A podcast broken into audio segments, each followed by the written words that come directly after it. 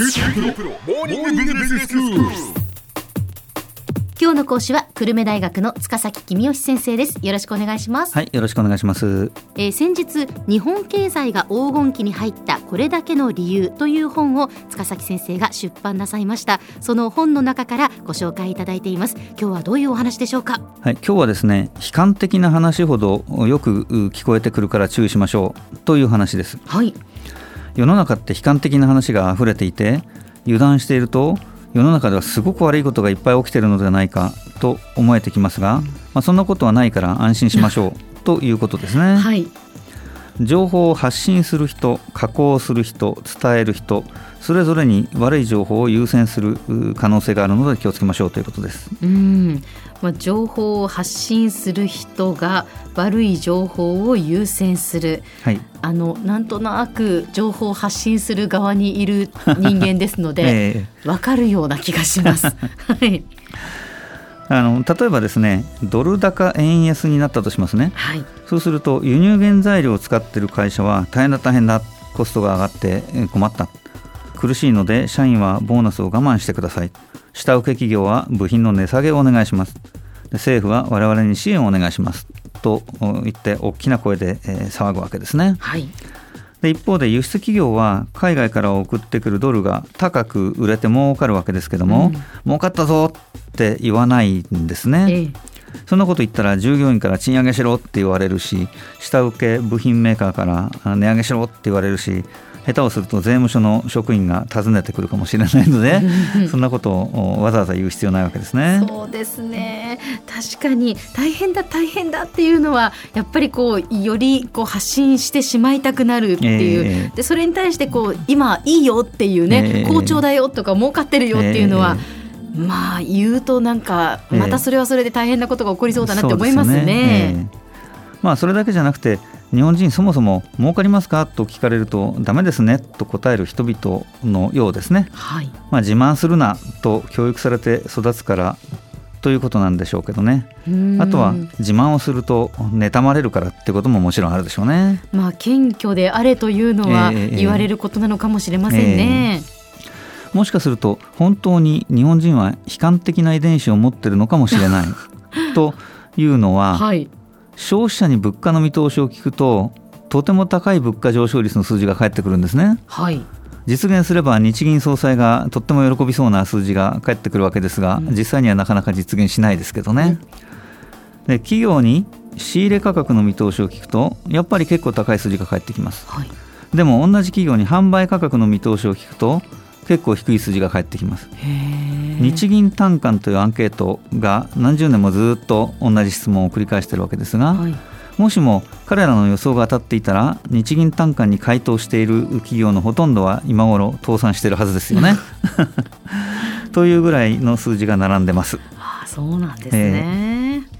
じゃあ先生、えまあ、最初にその情報を発信する人ええ加工する人、伝える人それぞれ悪い情報を優先するっていうお話でしたけれども、えええ情報を加工する人についてはどうでしょうか？まあ、あの経済評論家について考えてみましょう。はい、来年の日本経済はどうですか？と聞かれた時に大丈夫でしょうというより心配なことがたくさんありますと答えた方がなんとなく賢そうに聞こえますよね。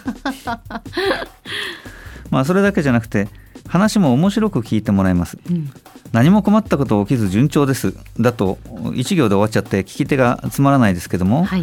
例えばこんな心配があります。こんな心配もありますという話をすれば話面白いですから聞いてる人は飽きませんよね。はい、でトルストイの小説に幸せな家庭はどこも同じように幸せだけれども不幸な家庭はそれぞれに不幸であるという言葉が出てきますが、うん、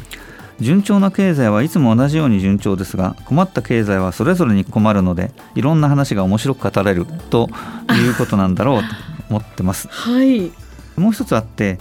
経済評論家は景気が良くなると言っておいて景気が悪くなると人々に怒られます。うん、景気悪くなるとみんな不機嫌ですから、はい。あの怒られちゃうわけですうね、ん、ところが景気が悪くなると言っとくと予想が外れた時は誰も怒りません、まあというのはそうですよね。景気がいい時なんで別に気分いいからわざわざあの経済評論家のことをいじめてやろうと思う人はいないわけですね。良くなる分には怒らないですよね、ええそうです誰も。ええもう一つあって今の日本って楽観的な経済評論家があまり残ってないという面もあります、うんバブルが崩壊してからずっと日本経済悪かったですから、はい大丈夫でしょうとか良くなるでしょうとかいう楽観的な評論家って予想が外れ続けてすっかり人々の信用を失ってえーあんまりもう人前に出てこなくなっちゃったっていうこともありますね。う。ーん。まあ、これが情報を加工する人、はい。ということですね、ええ。そして最後に情報を伝える人ですけれども、これはあのこの場で申し上げにくいですがマスコミですね。はい。悲観的なニュースとか悲観的な評論家を優先する傾向があります。まあ、それは別にマスコミが悪いからではなくてマスコミの顧客である情報の受け手がそれを期待しているからですね。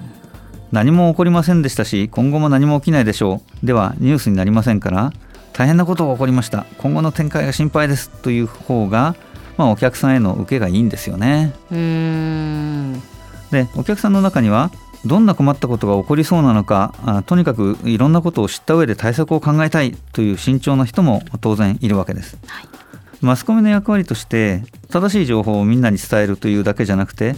政府が暴走しないように常に政府を監視して牽制するという大事な役割があるわけですが、はい。それを誤解して政府に都合の悪い情報ばかり流すのがマスコミの役割だと思っているところもあるかもしれません、まあもちろうんん FM 福岡さんはそんなことないですけどね。もちろんです、はい、え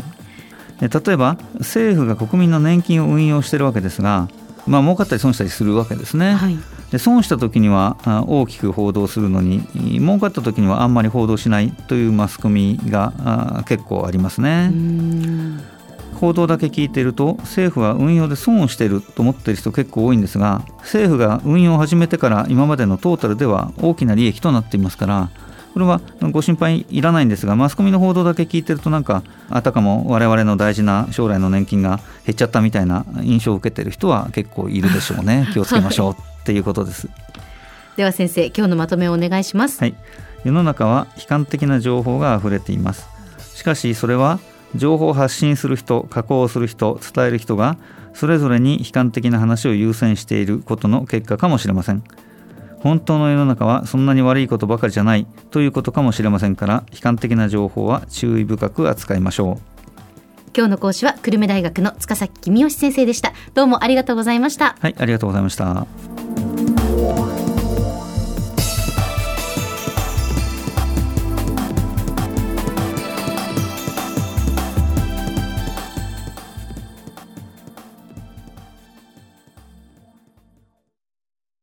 キューティープロは通信ネットワーク、セキュリティ、クラウドなど QT ネットがお届けする ICT サービスです。九州中に展開した光ファイバー網を基盤に一番身近なビジネスパートナーとして九州の企業自治体の皆様をサポートします。詳しくは QT プロで検索を。